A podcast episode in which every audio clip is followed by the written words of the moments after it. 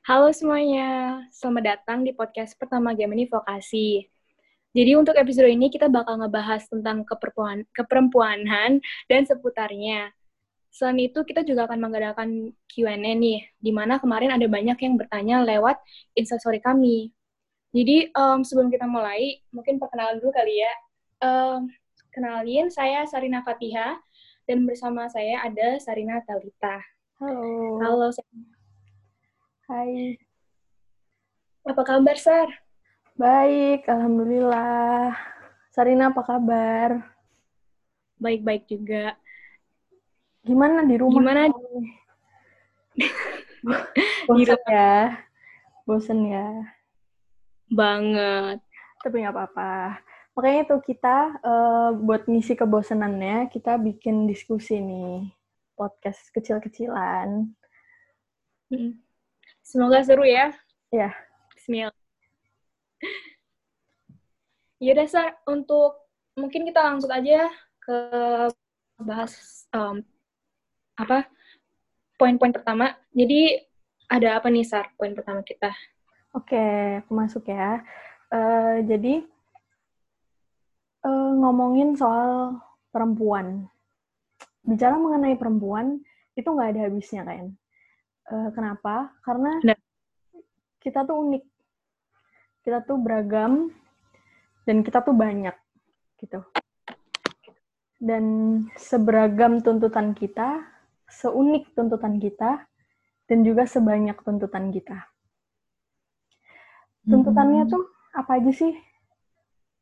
Tuntutan sebagai seorang perempuan tuh banyak sebenarnya. Cuman yang paling menonjol ya dari zaman dulu sampai sekarang bahkan masih ada itu ada 3M. Ini Sarina Fatihah tahu nggak nih 3M itu apa aja? Seingatku ya, itu Eh. masa, maca, mani. Oh, bener. Maca, mana, masa. Eh, Oh, gitu. jadi bener banget. Eh, kayak yang dikatakan sama Sarina Fatihah, jadi ada tiga tuntutan yang paling mendasar ya untuk eh, seorang perempuan gitu. Maca, mana, dan masa. Jadi dandan, bersolek, terus manak atau melahirkan, dan masak. Jadi urusan-urusan di dapur, semua itu urusannya perempuan gitu. Terus juga ada lagi dapur sumur kasur. Tuh, ada lagi. Jadi em, tuntutan-tuntutan ini tuh yang kebanyakan ditunggangi oleh tradisi usang yang mengekang gitu. Kenapa? Karena kita eh, beredel satu-satu. Kalau ngomongin soal maca, pernah nggak sih? eh, mungkin Salina Fatihah nih, pernah denger ada cowok yang ngomong, aku tuh suka cewek yang natural gitu.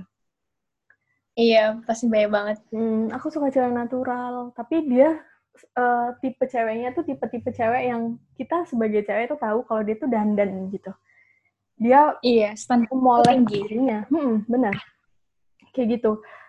Terus juga eh, mana? Ada lagi yang bilang biasanya orang-orang yang suka nyinyir ya, bilangnya gini. eh jadi perempuan tuh eh, kurang sempurna gitu atau kurang afdol kalau nggak punya anak gitu. Kamu nggak bisa ngasih keturunan buat suamimu, kamu nggak bisa kasih cucu buat mertua sama ibumu, kayak gitu. Jadi eh, stigmanya masyarakat tuh cewek yang sempurna atau perempuan atau istri yang sempurna itu ya kak, kamu yang bisa memberikan keturunan gitu untuk eh, keluargamu gitu. Terus terakhir masak. Eh, perempuan tuh eh, cantik ya, lebih cantik ya. Maksudnya kayak eh, perempuan yang pintar masak tuh cantik banget gitu kan. Iya. Ya sih kayak bikin suaminya betah di rumah atau gimana Iya. gitu kan. Oke. Jadi itulah tuntutan-tuntutan yang udah lama banget gitu. Dan kalau bisa dibilang ya, banyak yang bilang kalau beberapa hal tadi itu adalah sebuah kodrat. Pernah dengar nggak sih? Kodrat seorang perempuan itu dia yang ngurusin suami, ngurusin anak, ngurusin rumah, terus dia yang pokoknya 24 jam stay di rumah, yang berbakti sama suami, ini itu gitu. Padahal itu tuh bukan sebuah kodrat gitu. Itu tuh apa ya? Stigma masyarakat yang dibangun sama mereka sendiri gitu. Ya itu tadi Benar-benar. sudah ada standarisasi gitu. Ada standar kalau kamu tuh harus cantik, tanpa kamu harus bersolek, tanpa kamu harus dandan, kamu harus bisa kasih keturunan, kamu harus subur, kamu harus bisa masak gitu. Dan ini masih uh, ada sampai sekarang. Dan kayaknya tuh nggak melakukan hal-hal di atas tuh kayak jadi masalah gitu. Dan kemudian bikin kita sebagai perempuan tuh kayak merasa berdosa, kayak merasa kayak, aduh aku kurang sempurna nih jadi seorang perempuan, bener gak sih? Terus bener uh, kayak gagal gitulah menjadi seorang perempuan gitu. Terus um, ini nih lagi-lagi salah kaprah soal perbedaan gender dan seks gitu. Jadi hmm. uh, sebenarnya yang mau uh, mereka katakan itu adalah stigma yang mereka bangun sendiri, bukan emang bawaan gitu. Jadi kita beredel nih satu-satu. Gender sama seks. Perbedaannya, kalau gender itu adalah cap atau stigma masyarakat terhadap seseorang. Terus kalau seks itu adalah kodrat. Jadi bukan um, stempel, cap, atau stigma yang ada di masyarakat kepada seseorang, itu bukanlah sebuah kodrat gitu. Kodratmu uh, melayani suami, nyenengin suami, ngurusin anak, kayak gitu. Nah, padahal itu bukan kodrat gitu.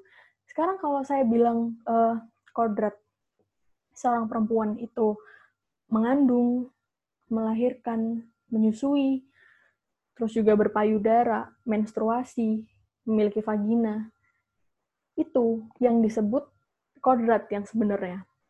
Kodrat itu apa sih? Hmm. Kodrat itu sesuatu atau anugerah yang diberikan oleh Tuhan kepada umatnya, kepada manusia gitu. Jadi uh, kodrat seorang perempuan ya dia mengandung, dia melahirkan, dia menyusui gitu. Dan kalau kodrat laki-laki ya dia punya penis, dia dan lain-lain pokoknya gitu. Jadi itu bedanya itu di situ dan itu yang sama sekali apa ya kurang banyak dipahami sama orang-orang gitu. Dan akhirnya mereka jadi salah mengartikan, salah ya salah pemahaman lah semuanya kayak gitu. Terus kalau kita ngomongin gender nih, uh, gender itu pernah nggak sih nih Salina Fatihah mungkin atau semuanya ya pendengar-pendengar uh, podcast kita uh, perempuan yang berdandan seperti laki-laki tuh uh, namanya apa sih? Ada sebutannya nggak? Misal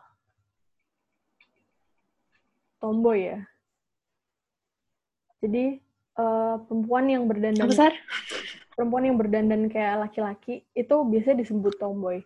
Jadi apakah kemudian tomboy, tomboy. kata tomboy ini merupakan sebuah jenis kelamin? Kan enggak gitu. Itu sebutan dari orang-orang. Iya benar banget, sebutan dari orang-orang yang dia berdandan tidak sebagaimana dia merepresentasikan dirinya gitu sebagai seorang perempuan. Yang seharusnya perempuan tuh pakai rok, perempuan tuh pakai barang-barang yang warnanya cerah, warnanya colorful gitu kan. Tapi sebaliknya dia pakai yang nyentrik-nyentrik kayak warna hitam, terus aksesorisnya juga kayak laki-laki banget gitu atau dia potongannya potongan pendek gitu. Itu udah dicap sebagai oh dia cewek tomboy ini. Itu um, apa ya? kalau mau dibahas lagi mengenai gender, gender tuh dibagi menjadi dua. Ada feminis dan ada maskulin. Nah, dari kedua kata ini itu bisa diartikan bahwa uh, dia ini bukan sebuah pemberian dari Tuhan gitu. Bukan sebuah kodrat yang nih Tuhan kasih ini terus yaudah dia akan jadi seperti itu. Enggak gitu. Jadi gender itu yaudah kamu memutuskan untuk menjadi seperti apa gitu. Misal gini, feminin itu artinya adalah khas perempuan dan maskulin itu uh, artinya adalah khas laki-laki. Jadi bisa dilihat katan kucingnya tuh hanya khas aja. Jadi kalaupun kita mau berdandan, kita nih perempuan mau berdandan seperti laki-laki, khasnya laki-laki, ya sah-sah aja. Kalau perempuan dia mau berdandan yang atau dia pakai barang-barang yang itu ciri khasnya perempuan, kayak misal tas. Uh, tau gak sih kalau ada cowok-cowok yang biasanya tuh pakai clutch kecil gitu, atau dia pakai uh, sepatu-sepatu yang slip on yang itu ciri khasnya perempuan gitu. Pernah dengar nggak sih ada bahkan um, sebutan yang namanya cowok metropolitan gitu. Metropolitan ada kayak, ada. Nah bener kan kayak dia glowing banget mukanya, dia perawatan, dia klimis banget, rapi gitu kan. Itu udah disebut uh, cowok metropolitan gitu. Ada lagi kata-katanya, ada lagi sebutannya buat itu. Jadi uh, harusnya dibedakan gitu. Orang-orang pada ngomong kodrat itu uh, bukan yang harusnya bisa masak, bukan yang ngurus anak, ngelayanin suami, ngurus rumah.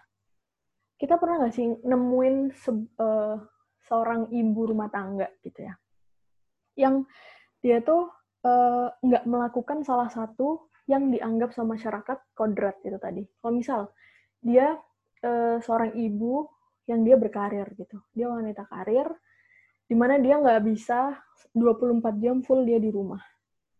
Dia hmm. harus ada di kantor, dia harus setengah hari lah minim ada di kantor, dan sisanya dia di rumah gitu.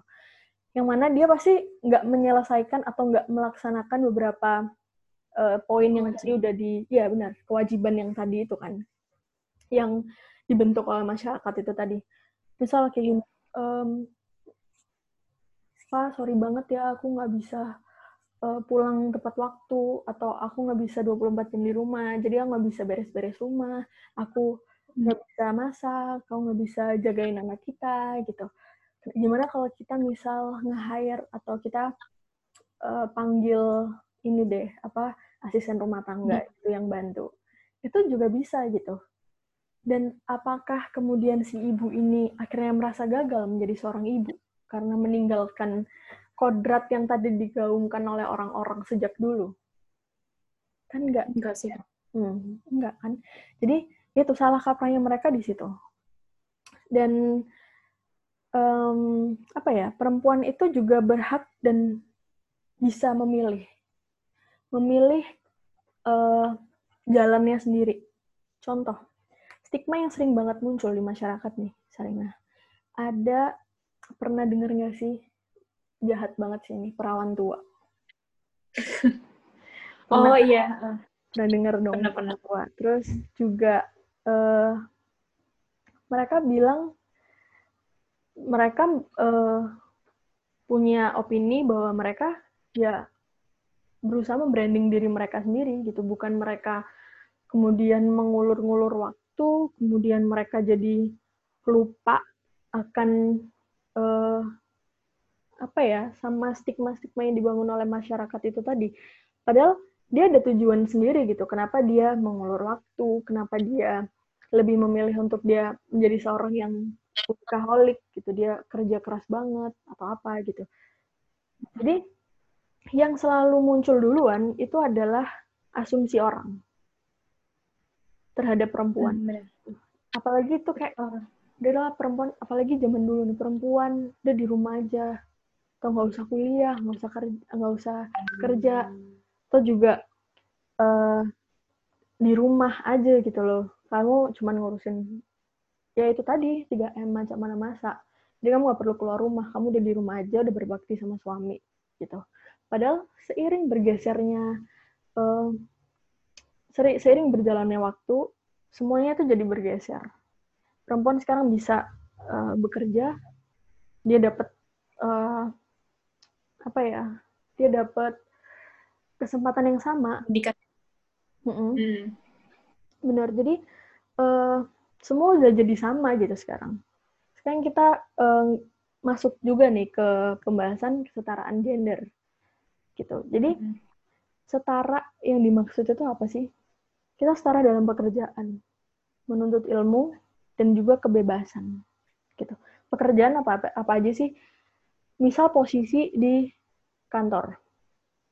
Jadi eh, biasanya ada apa ya pengelompokan atau apa gitu ya. Cewek tuh nggak bisa jadi direktur utama gitu misal. Udah cewek tuh jadi sekretaris, kalau nggak bendahara, benar? Benar, benar. Kan? Bahkan yang paling kecil aja di lingkup terkecil, misal nih kita lagi ada acara nih, kita nyusun yang namanya uh,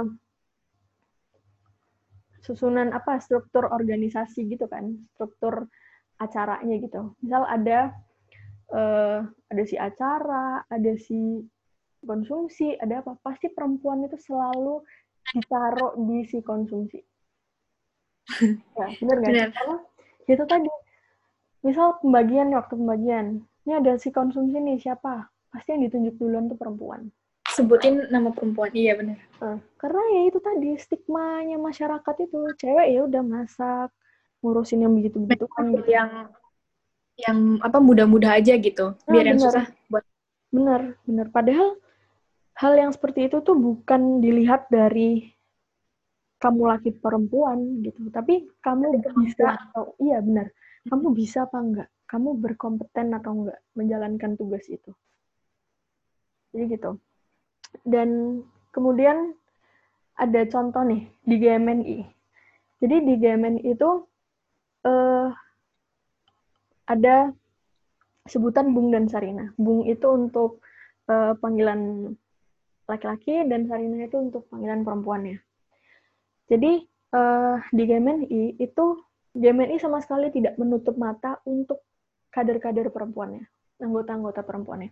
Dia sangat sangat uh, melihat gitu ya kemampuan teman perempuannya. Maka dari itu kita dibentuk ada uh, bidang pergerakan Sarina gitu. Jadi itu sebagai salah satu bentuk kalau GMNI itu juga menghargai perempuan gitu, juga melihat perempuan gitu. Dan hmm. memberikan kesempatan yang sama tentunya kan. Dan nggak jarang juga seorang ketua komisariat itu juga perempuan gitu. Nggak menutup kemungkinan karena yang dilihat di persaingan-persaingan seperti itu adalah kompeten kompetennya si orang itu tadi.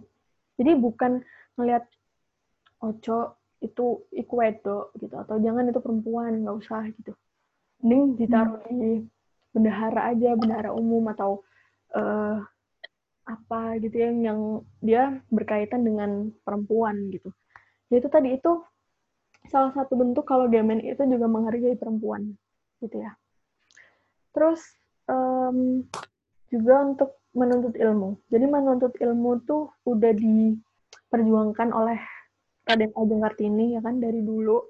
Dari dulu banget itu yang selalu dibawa sama uh, Raden Ajeng Kartini itu perempuan tuh berhak untuk bisa mendapatkan atau bisa merasakan gimana rasanya bangku sekolah gitu gimana uh, belajar menuntut ilmu yang sama sama dengan laki-laki gitu iya. dan mulai uh, dan saat ini pun kita udah bisa merasakan kebebasan itu tadi kan Terus ke kebebasan nih.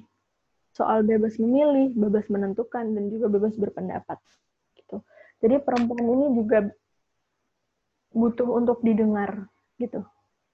Karena dari stigma-stigma tadi yang sering muncul dan itu uh, udah jadul banget gitu kan. Uh, jadul benar-benar. Hmm, jadul banget ya kan.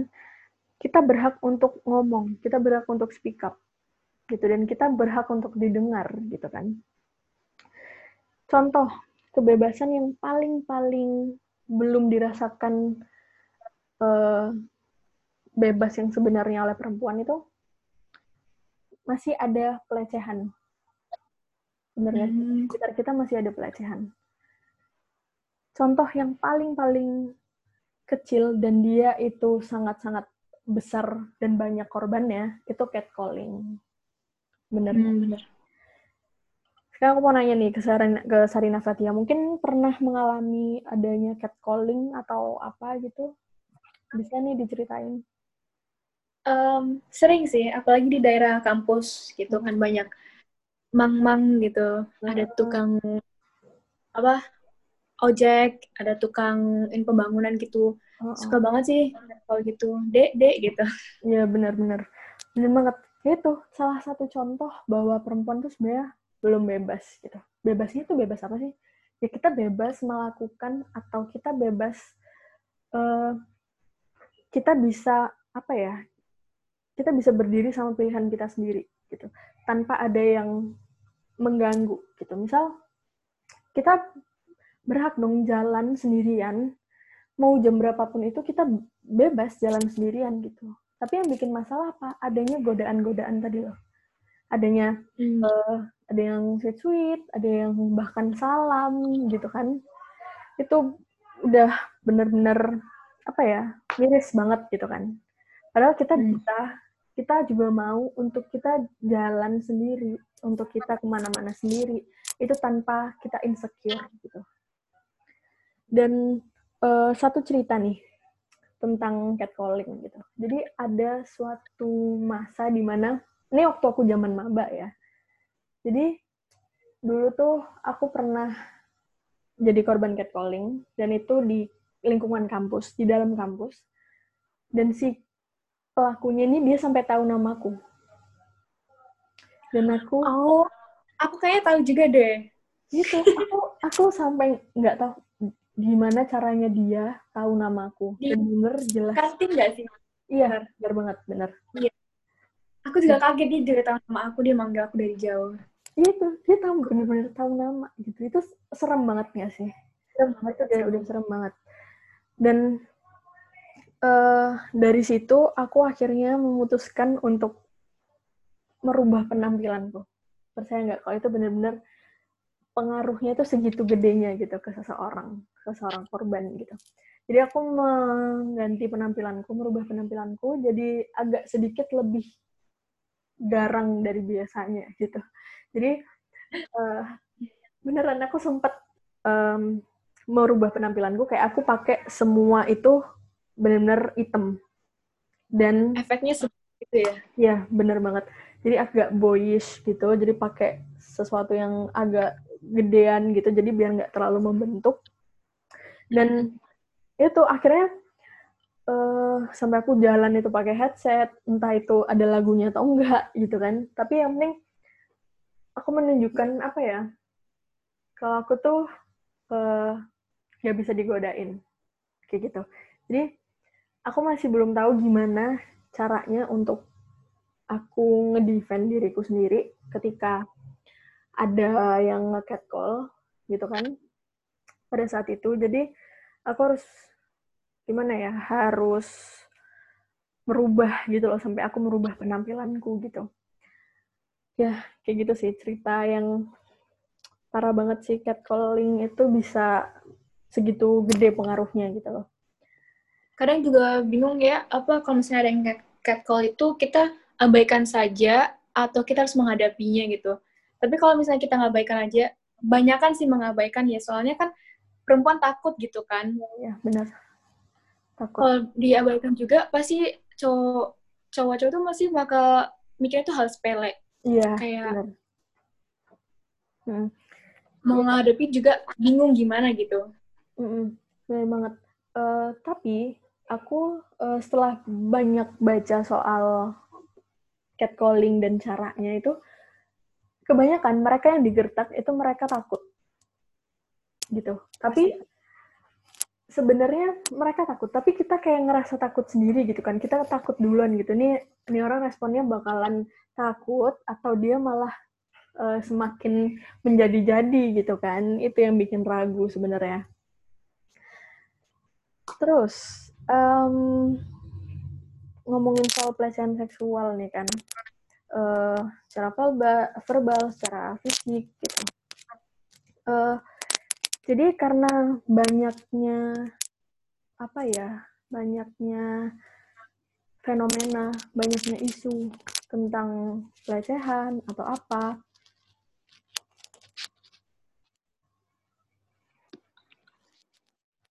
ya tentang uh, banyaknya isu atau juga uh, fenomena ya yang ada di masyarakat soal perempuan itu uh, kita masih merayakan atau kita terus merayakan setiap tahun itu Hari Kartini yang sebagaimana dia uh, menjadi apa ya mengangkat momen emansipasi wanita gitu. Terus juga kita merayakan uh, ada yang namanya memperingati Women March sebagai wadah atau momen untuk menyuarakan tuntutan gitu. Hmm. Yang seakan-akan tuntutan ini tuh uh, tak kunjung terpenuhi gitu kan.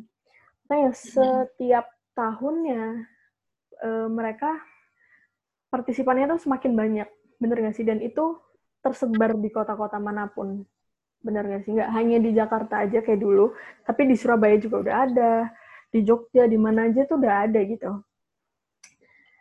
Kayak gitu. Terus um, karena dengan adanya bahkan dengan banyaknya momentum ini, seakan-akan mengisyaratkan gitu bahwa wanita uh, perempuan itu perlu kebebasan gitu sebenarnya erat kaitannya dengan kata feminisme ya kalau kita ngomongin kayak gini tuh uh, sebenarnya feminisme itu uh, menuntut adanya kesetaraan antara laki-laki dan perempuan gitu dan uh, sayangnya nih masih di Indonesia tuh gerakan ini belum secepat uh, di Eropa, secepat di Amerika untuk tersebarnya ya, gitu.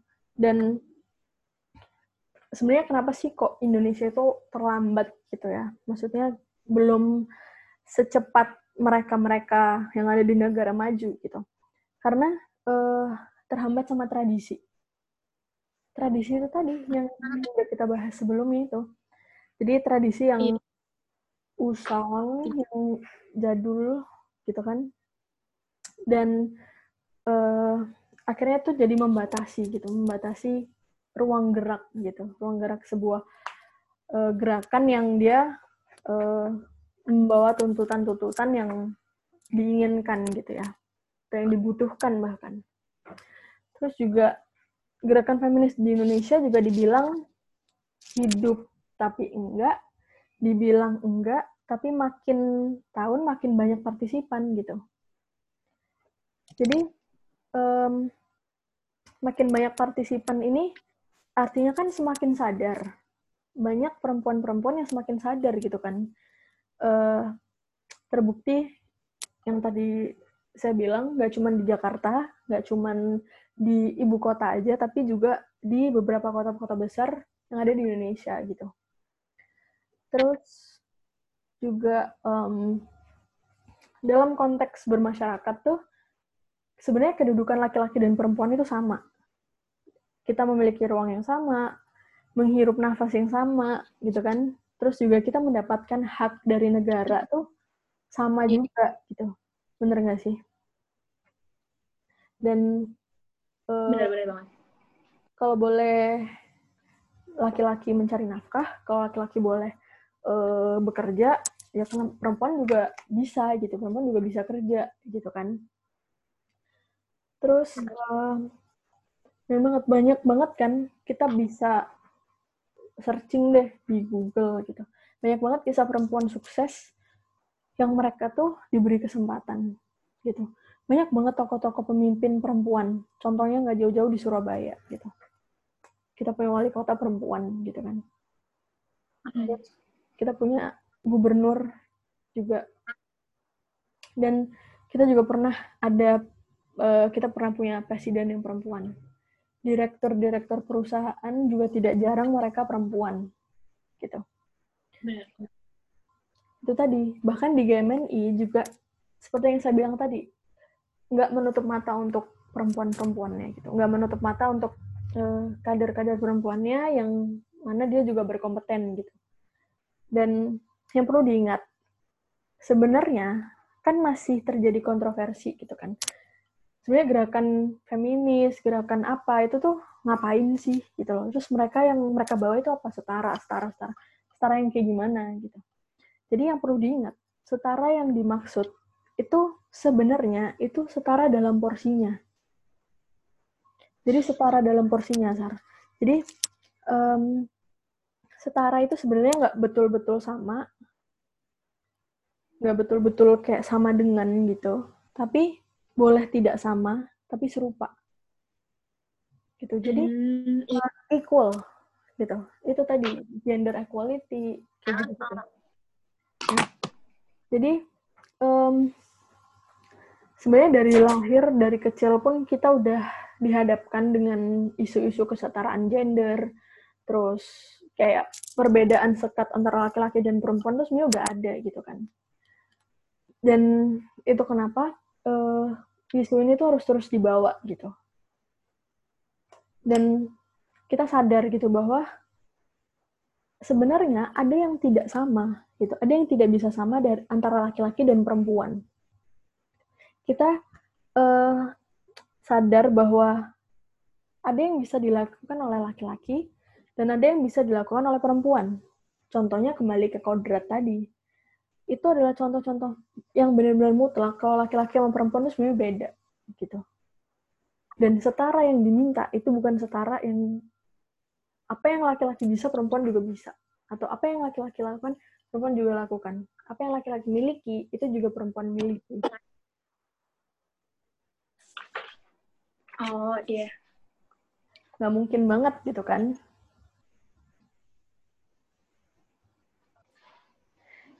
Ya, jadi uh, kembali ke kodrat laki-laki dan perempuan tadi, mereka memang berbeda gitu kalau dilihat dari kodrat. Karena apa?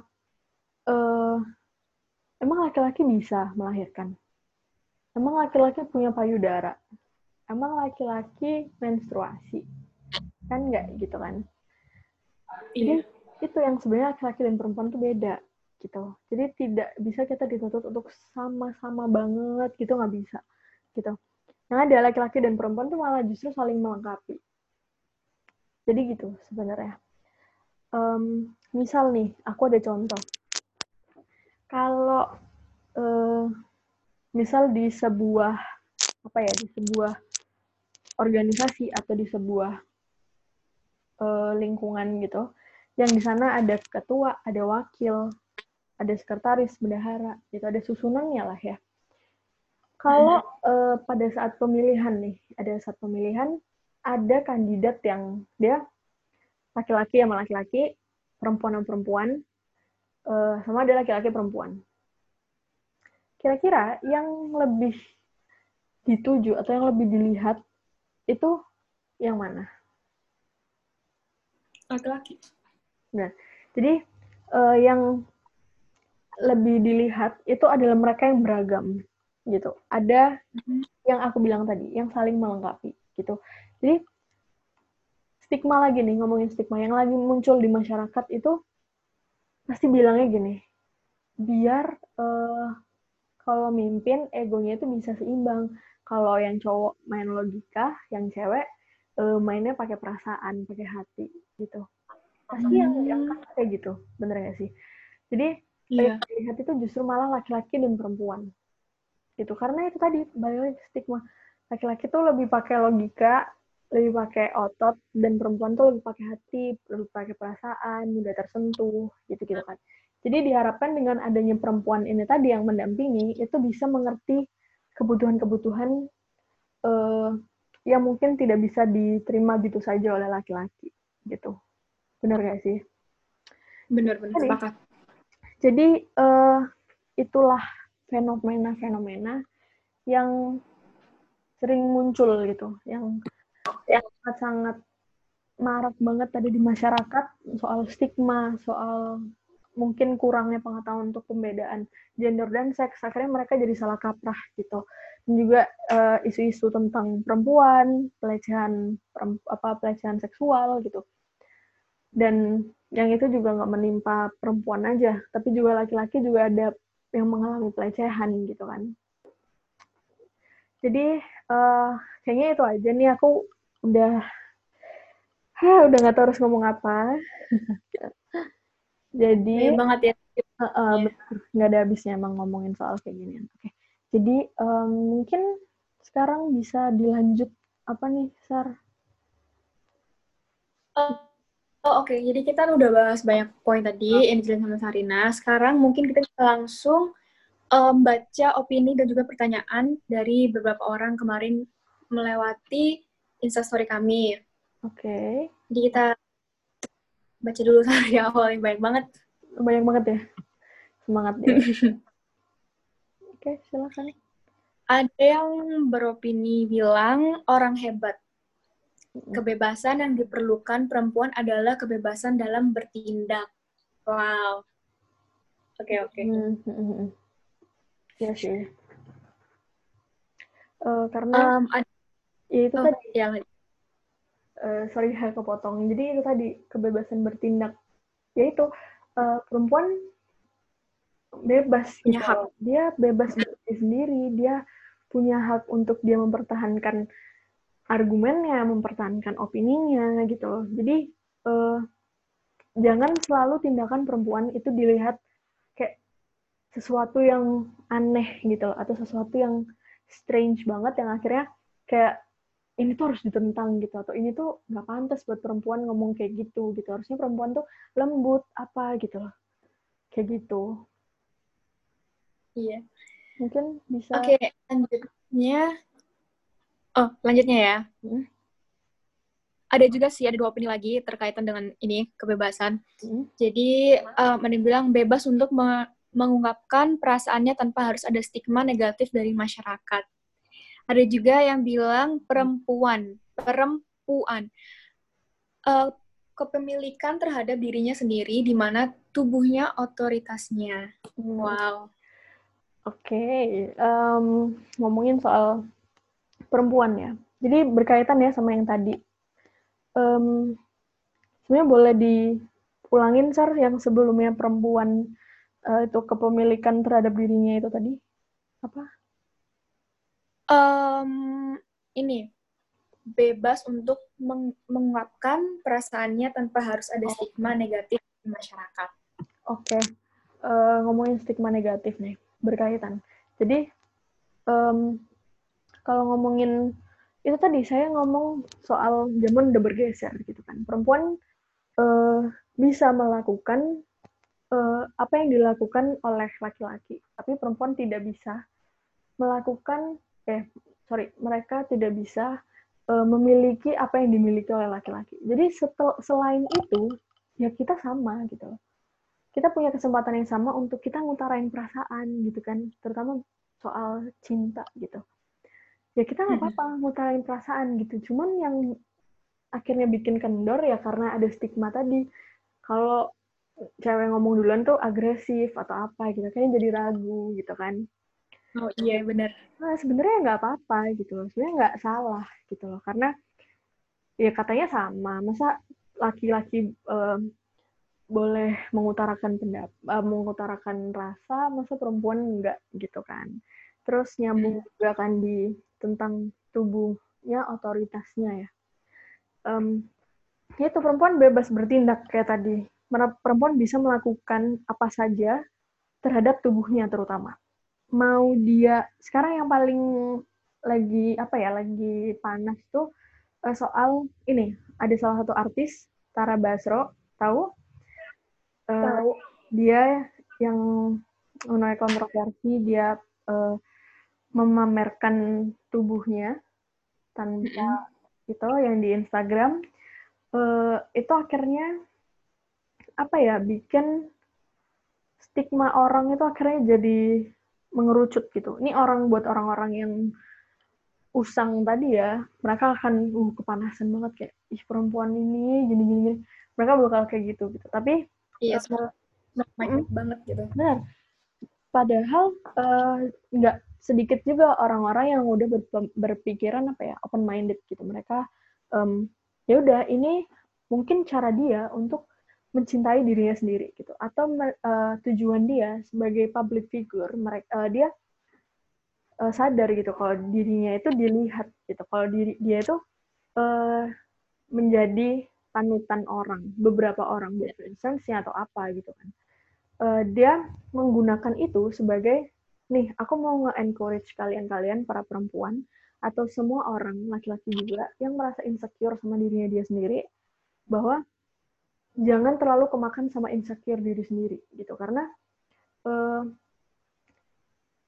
tubuhmu atau apa yang udah kamu dapat atau kodrat yang udah diberi sama Tuhan itu harusnya disyukurin. Itu bisa apa ya bisa jadi nilai tambah atau itu bisa justru meningkatkan kepercayaan diri gitu. Nggak jarang orang-orang yang dia punya keunikan mereka percaya diri gitu dan mereka banyak dilihat orang gitu. Jadi unik itu nggak salah. Unik itu bukan sesuatu yang berdosa atau apa nggak perlu dihakimi atau apa gitu. Justru harus dibanggakan gitu sih kalau menurut aku. Gitu.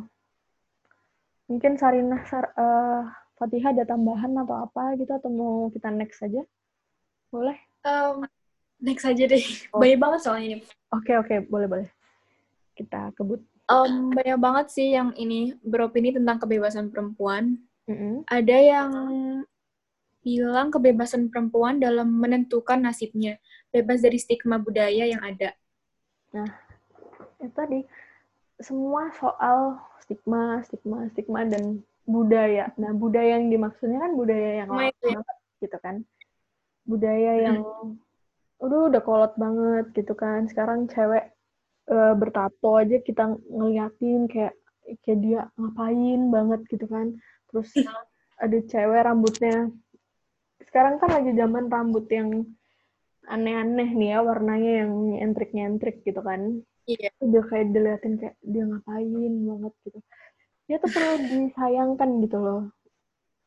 Uh, kurangnya tuh apa ya orang-orang kurang menghargai gitu apa yang bikin orang lain tuh udah nyaman sama dirinya dia sendiri gitu itu sih yang saat ini tuh kayak kurang banget menghargai satu sama lain gitu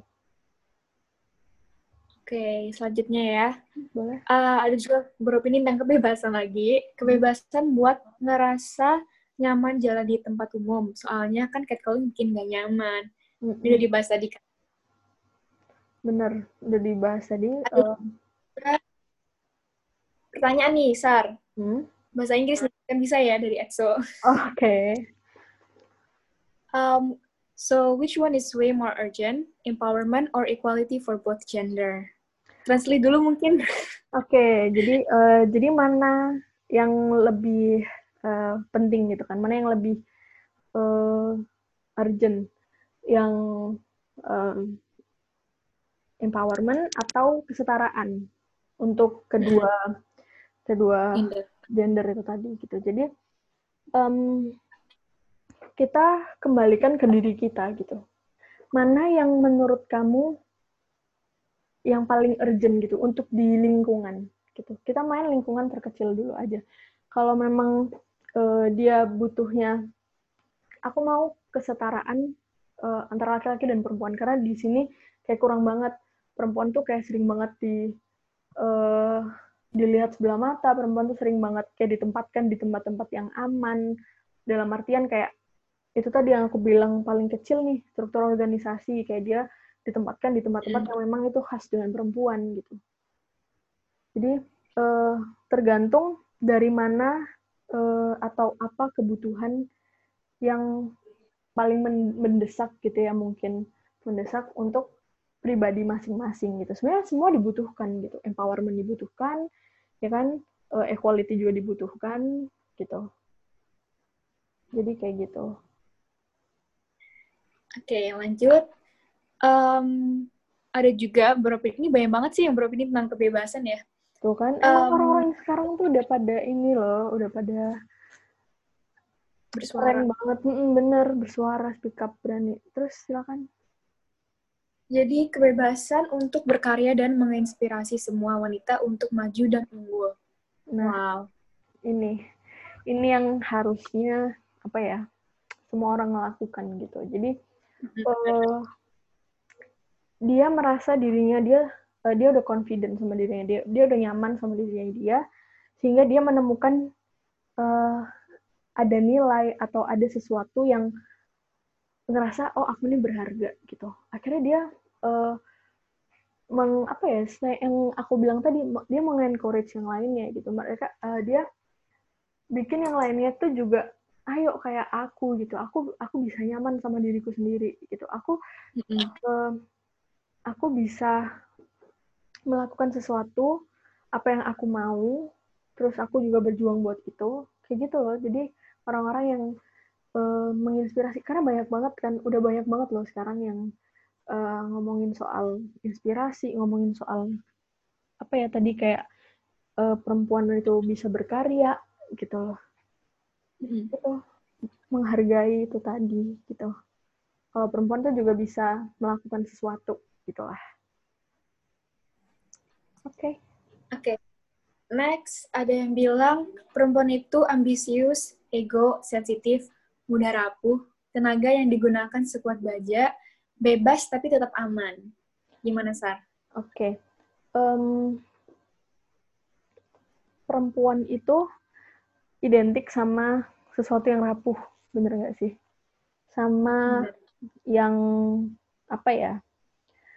Dia tuh halus, dia tuh mudah nangis, dia tuh mudah tersentuh, kita gitu kan main perasaan, gitu. tapi uh, dia tuh sebenarnya ada sisi yang kayak disebutkan di pertanyaan atau di opini tadi ambisius dan ego.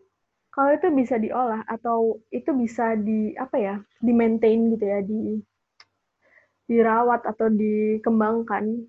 Seperti yang saya katakan tadi kayak di perempuan dikasih kesempatan yang sama gitu atau dikasih uh, tempat lah ya. Dia akan bisa jadi uh, ambisius yang mengarah ke positif gitu. Dan ego yang positif gitu. Bukan yang uh, egois maunya sendiri atau uh, mintanya bebas tapi malah seenaknya sendiri kayak gitu kan. Jadi mm. bisa di maintain gitu. Kemauan kemauan perempuan itu sebenarnya keras gitu kan. Mereka pengen banget didengar mereka pengen banget ini tapi uh, kalau disampaikan atau dia punya cara sendiri itu akan um, akan beda gitu. Gitu. Mungkin ada lagi? Masih sama lagi. Ini banyak banget bro.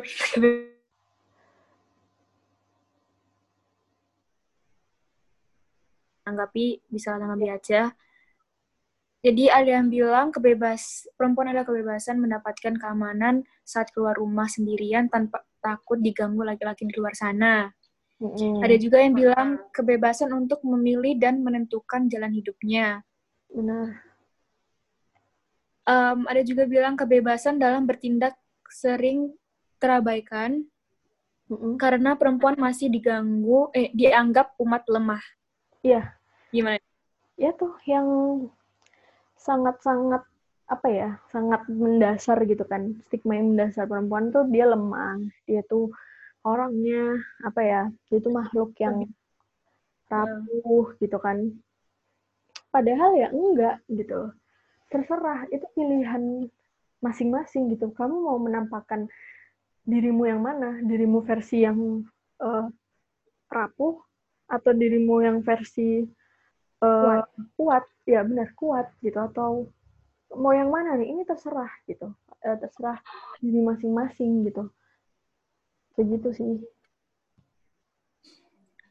Um, lanjut ada yang bilang perempuan seperti tidak memiliki kesempatan.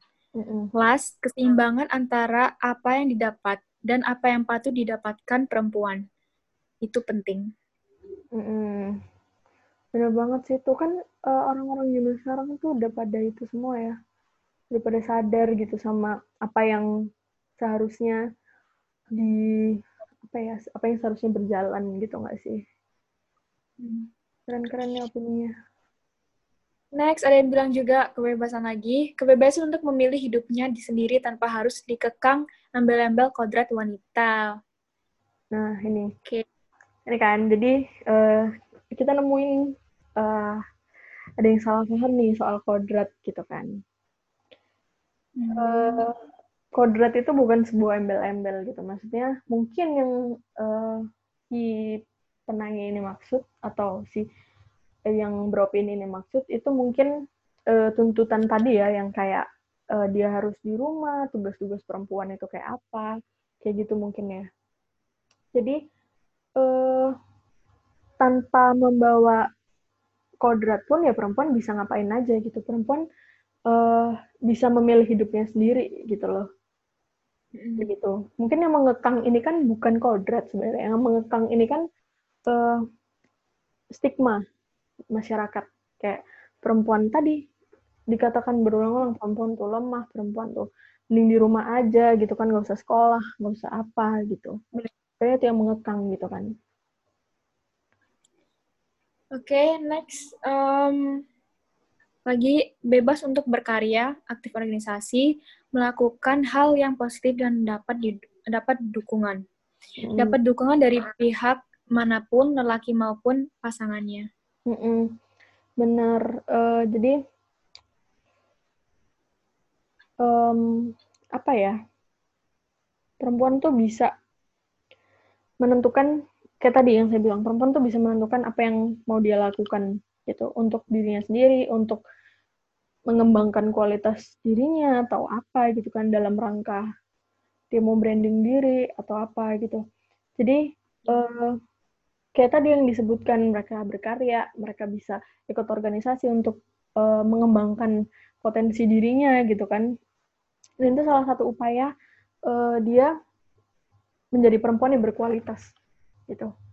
Jadi dia menjadi perempuan yang berkualitas itu bukan berarti dia harus berorganisasi atau dia yang harus apa bukan tapi dia mengerti kebutuhan dirinya sendiri gitu oh aku butuh uh, bersosialisasi sama orang gitu aku hmm. pengen uh, masuk organisasi ini atau aku pengen uh, melakukan ini aku gabung komunitas ini gitu itu salah satu bentuk kalau perempuan tuh uh, dia sadar gitu apa kebutuhannya, apa keinginannya gitu untuk mengembangkan dirinya. Ya gitu sih.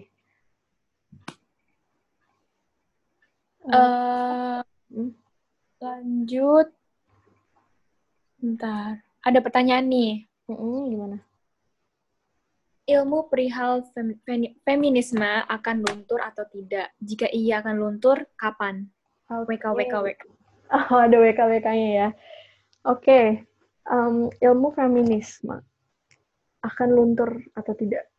Kalau menurut pandanganku pribadi, uh, ini nggak akan luntur gitu, nggak akan pernah luntur. Karena um, ini bukan sesuatu yang uh, apa ya, yang jadi gini, uh, yang dibahas atau yang dibawa di gerakan feminis itu kan uh, sesuatu yang apa ya sifatnya itu panjang gitu kan. Yang uh, continue juga gitu loh jadi kayak perempuan uh, merasa kayak dia mengampanyekan hak-hak perempuan gitu kan lewat gerakan feminis ini tadi kayak termasuk hak untuk memilih, terus bekerja, terus dia mendapatkan upah yang setara atau dia e, berpendidikan gitu kan me, memiliki apa ya mendapatkan pendidikan yang setara gitu.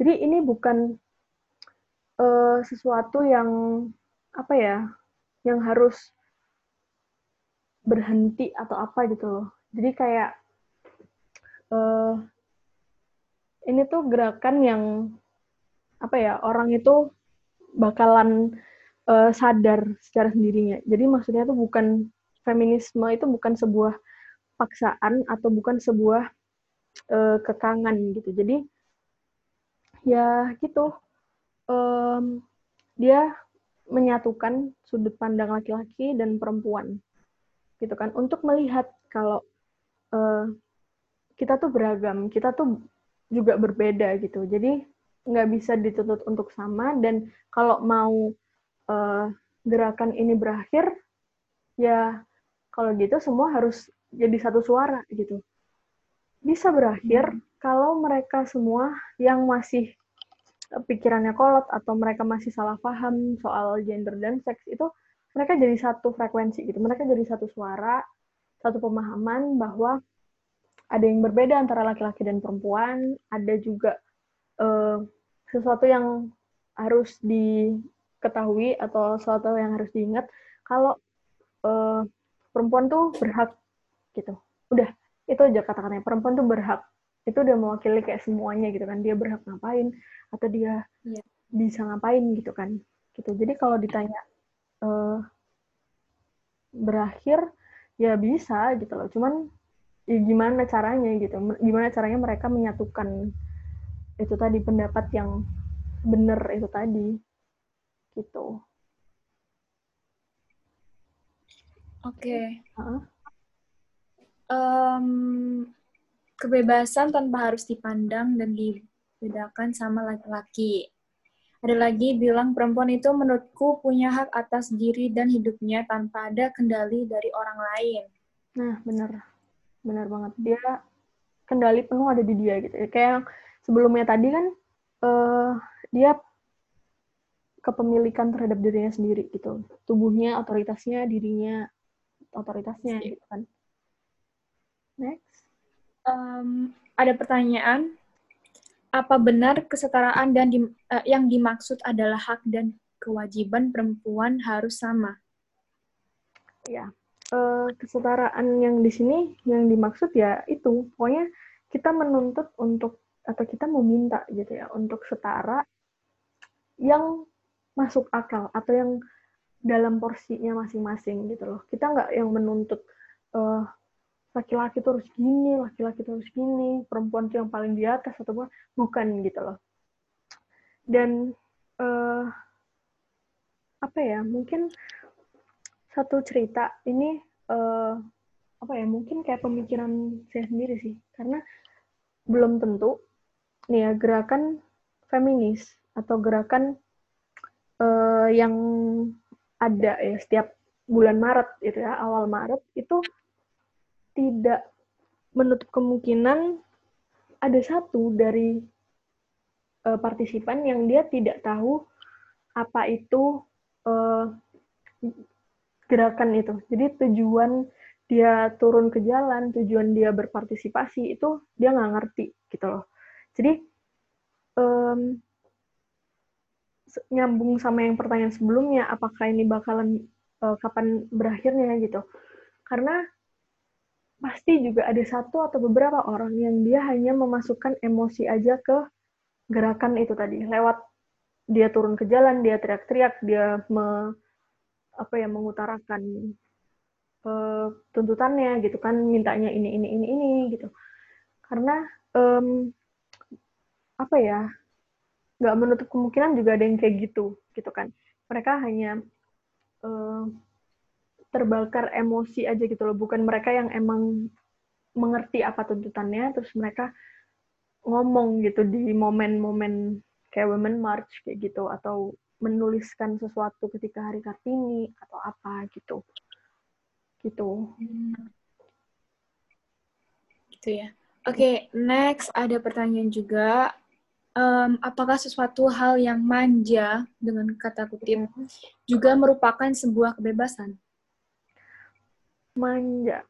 Um, manjanya sebenarnya kayak apa dulu nih? Kayak misal uh, sebenarnya apa yang kita oh uh, gimana ya? Dia ya? Um, yang pertanyaan tadi ini ada yang lanjutannya katanya. Kata temanku sih lebih ke seenaknya sendiri. Jadi mungkin maksudnya manja itu seenaknya sendiri. Oke. Okay. um, manja yang seenaknya sendiri yaitu uh, bukan sebuah kebebasan gitu.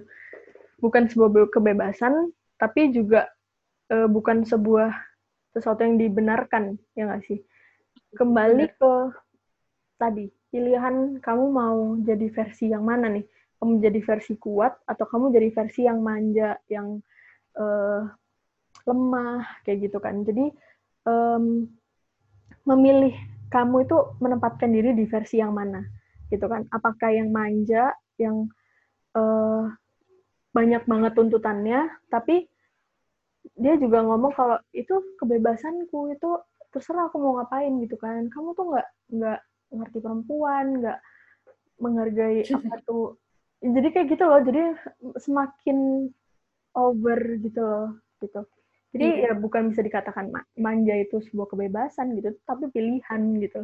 Pilihan orang itu mau bertindak ya manja itu kan tindakan gitu kan itu kan iya, benar-benar dia mau melakukan apa apa sendiri gitu kan tapi nggak bisa dikatakan dia ada hubungannya sama kebebasan gitu oke okay. oke okay.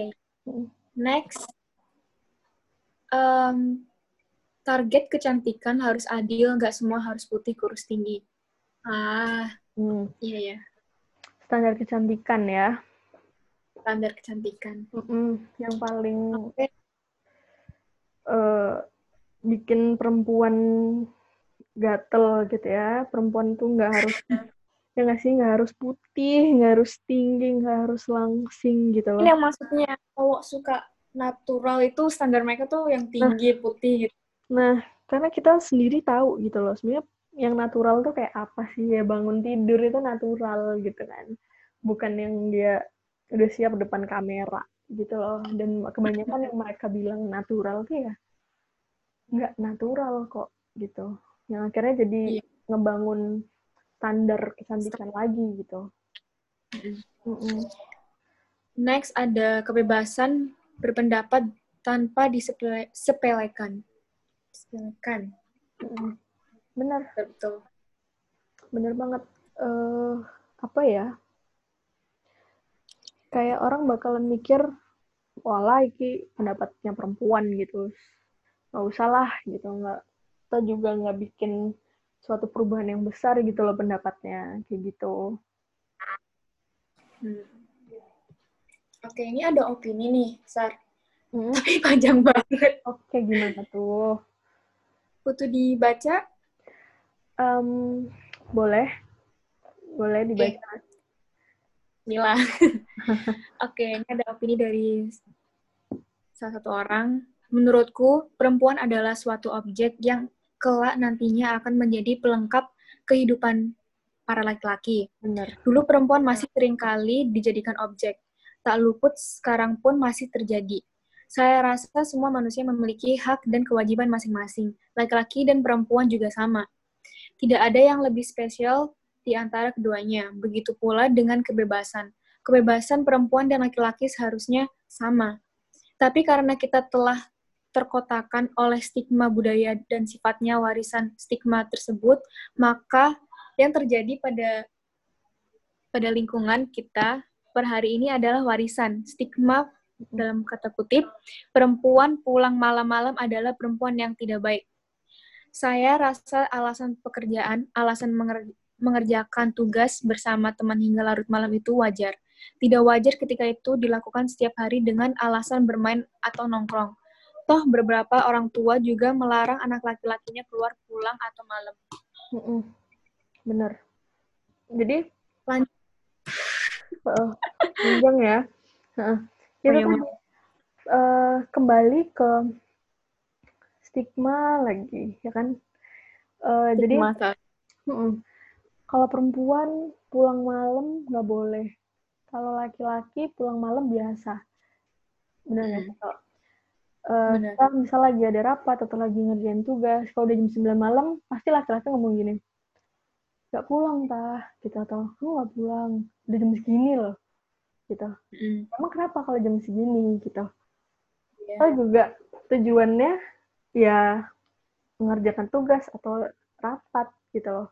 Bukan yang ini konteksnya main atau apa gitu. Kalau main mungkin ya ya udahlah ya gitu kan. Cuman ini ya udah tujuan awalnya apa gitu. Nyambung kayak yang tadi kebebasan dia bebas hmm, cewek bebas mau pulang jam berapa aja gitu loh. Apa pun alasannya gitu. Bukan kemudian dicap akhirnya jadi perempuan nggak baik kan gitu jadi aneh gitu nih pulang ngerjain tugas tapi dibilangnya perempuan gak bener gitu kan ya kayak gitu Iya. mungkin ada lanjutannya Lanjut. atau next Ada lanjutannya.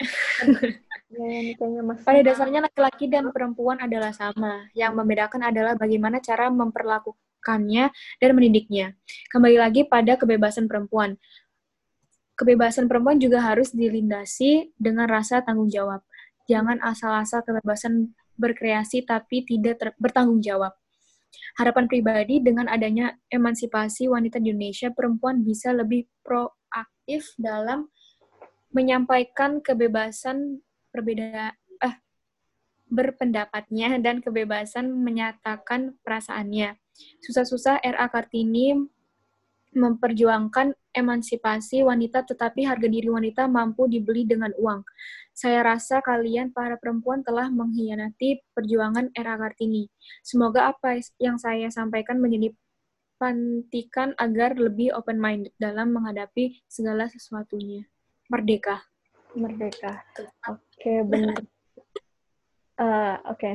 uh, ngomongin soal uh,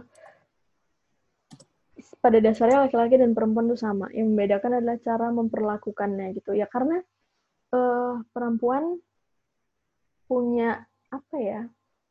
Dia punya sensitif yang tinggi gitu dan itu semua perempuan punya sekuat apa pun dia, seindependen apa pun perempuan, dia pasti merasa apa ya? Dia pasti punya rasa sensitif, dia juga peka gitu kan. Dia mudah apa ya mudah rapuh gitu. Cuman ya itu tadi, apa yang mau kamu tunjukkan gitu loh, versimu yang mana kayak gitu kan. Jadi benar banget. Uh, terus kembali lagi ke kebebasan perempuan. Kebebasan perempuan juga harus dilandasi dengan rasa tanggung jawab. Benar. Sekarang kalau kita ngomong tubuhmu otoritasmu nih, perempuan nih tubuhmu otoritasmu tapi di situ kamu nggak tanggung jawab sama dirimu sendiri kayak uh, terlalu apa ya terlalu uh, menunjukkan bahwa kamu itu uh, bebas sama dirimu sendiri dan itu merugikan orang lain ya itu nggak bisa dibenarkan juga gitu karena tetap harus sama kebebasan dan rasa tanggung jawab itu tetap berbanding lurus gitu kayak gitu sih Makasih banget nih yang udah ngasih opininya nih, keren-keren. Ada lagi? Keren banget.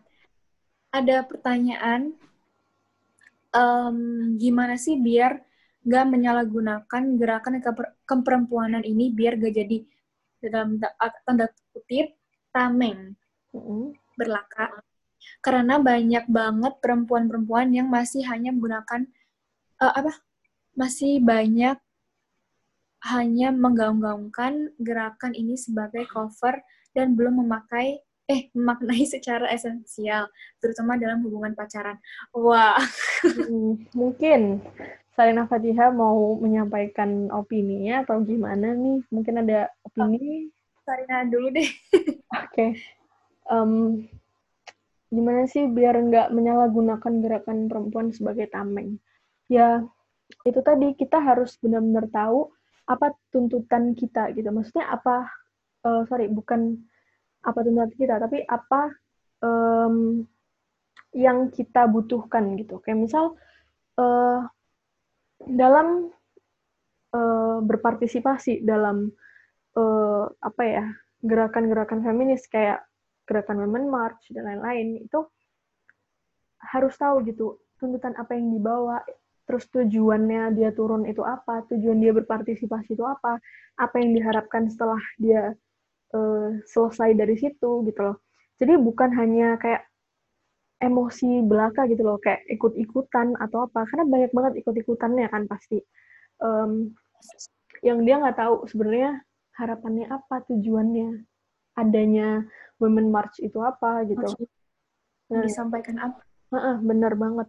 Jadi dia nggak tahu gitu loh apa apa yang harus dia lakukan di situ ya ya udah dia ikut-ikut aja gitu loh ya itulah lagi yang... sekarang zaman ini ya zaman apa sosmed gimana ya mungkin ya. ikut hanya hanya bener. Ya kan gitu. Bener kayak jadi ikut-ikutan aja gitu kan. Akhirnya uh, dia menyuarakan ya sekedar menyuarakan gitu loh. Bukan dia benar-benar membutuhkan itu sebenarnya gitu kan karena dia nggak tahu gitu loh tujuannya apa kayak gitu kan. Dan akhirnya itu yang jadi tameng gitu kan kayak perempuan tuh udah maju ya udah gini-gini kamu nggak nggak eh, nggak uh, pantas gituin perempuan gitu gitu padahal bisa aja ya karena perempuan ini menyalahgunakan kata apa ya atau arti perjuangan perempuan yang udah berkembang sampai sekarang gitu loh. Jadi itu dijadiin kayak dia ngomong gitu menggaung-gaungkan itu yang padahal ya dia nggak ngerti gitu loh. Sebenarnya esensinya itu apa atau arti sebenarnya gerakan tersebut itu apa gitu loh. Jadi akhirnya dia ngomong ya udah se sependek dan sekecil pengetahuan dia gitu loh soal gerakan perempuan gitu. Karena itu jadi kayak apa ya jadi bempernya lah ya bemper buat biar dia nggak disakitin laki-laki dia harus ngomong begini-begini padahal nggak ngerti gitu. Kayak gitu oke. Mungkin lanjut aja ya. Ini ada terakhir. Pertanyaan terakhir. Yaitu oh enggak ternyata bukan pertanyaan gimana? Opini ya? Ada dua bukannya lagi ya? Boleh. Ini yang pendek dulu. Kebebasan keperempuan eh kebebasan perempuan bebas atas belenggu dominasi bebas dalam berpikir bebas dan setara dan setara dalam mendapatkan akses baik pendidikan ekonomi dan pihak dan hak politik uh. yang sama dengan laki Hmm. Perempuan yang bebas bukan berarti melawan balik menindas jawan, ya. lawan lawan jenis. Hmm. Dalam GMNI pun mengajarkannya apa arti humanisme bukan? Ya benar banget karena um, kita melakukan sebuah gerakan nih, bukan kita menunjukkan bahwa kita nih paling di atas di atasnya laki-laki kita udah paling super super power segalanya gitu kan enggak gitu karena yang di yang kita mau itu kita sama bukan kita melebihi atau juga bukan kita merasa paling di bawah gitu. Tapi kita jalan bareng gitu, sesuai dalam porsinya masing-masing gitu.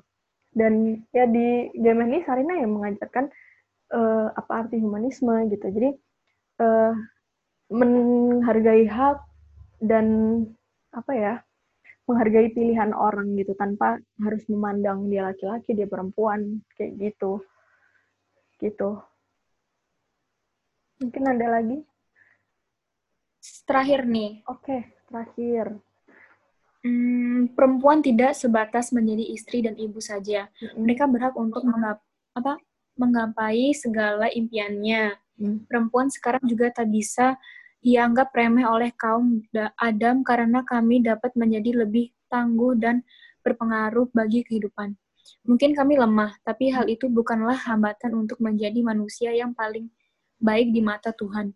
Di sini kebebasan yang harus dimiliki dimiliki perempuan adalah kebebasan untuk berkarir.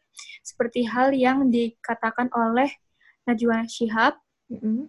Kenapa sih perempuan selalu diberi pertanyaan, ibu rumah tangga atau wanita karir? Seperti itu seakan-akan kami harus memiliki di antara kedua hal itu. Eh, harus memilih di antara kedua hal itu. Padahal kalau kita bisa menjalani keduanya dengan seimbang, kenapa enggak? Iya, Mbak Nana ya, panutan perempuan zaman sekarang ya. Dikit-dikit banget. Najwa Shihab, maaf. Oke, jadi benar, perempuan tuh nggak hanya sebatas jadi seorang istri dan ibu. Dan bahkan um, istri dan ibu tuh nggak hanya segitu gitu, nggak hanya kata istri dan kata ibu. Tapi juga ada makna di dalamnya gitu. Kita uh, wajib sebagai perempuan nge-branding diri kita sendiri. Kita ngasih label ke diri kita sendiri jadi kita punya nilai jual gitu loh. Jadi kita punya nilai dijual, kita mengerti apa yang kita mau, kita ngerti apa yang kita butuh, dan kita melakukan itu, dan akhirnya kita jadi orang yang uh, valuable person gitu. Kita jadi orang yang berharga gitu loh. Dan uh, kalau kita ngomongin cewek itu nggak usah sekolah lah, nggak usah sekolah tinggi-tinggi, udahlah uh, di rumah aja gitu.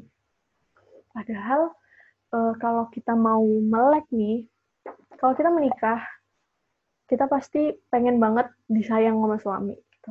Sedangkan uh, kita perempuan itu menginginkan kebanyakan kan gini, kita selalu ngasih standar buat cowok. Uh, aku pengen laki-laki yang ganteng, yang dia baik, terus dia bertanggung jawab, dia gini gini gini. Tapi kita nggak sadar gitu loh, apakah kita sudah uh, melakukan apa ya, memantaskan diri gitu loh kira-kira kita pantas nggak sih kalau kita dapat laki-laki yang bertanggung jawab? Kita pantas nggak sih kita dapat laki-laki yang dia uh, menghargai perempuan, dia baik, dia perhatian gitu. Yang kayak kayak gitu kan, yang diinginkan hmm. kebanyakan perempuan biasanya kalau dia ditanya soal cowok atau apa. Padahal mending kita mantasin diri dulu gitu loh. Kita lihat diri kita sendiri. Ini pantas nggak sih kalau ada cowok yang kayak gitu? Kira-kira mau nggak sih sama orang yang kayak aku? kayak gitu loh. Hmm. Jadi sadar sama uh, diri sendiri dulu gitu itu yang paling penting dan kalaupun kita uh, sekolah tinggi ya kita sekolah misal sampai S1, S2 bahkan apa gitu.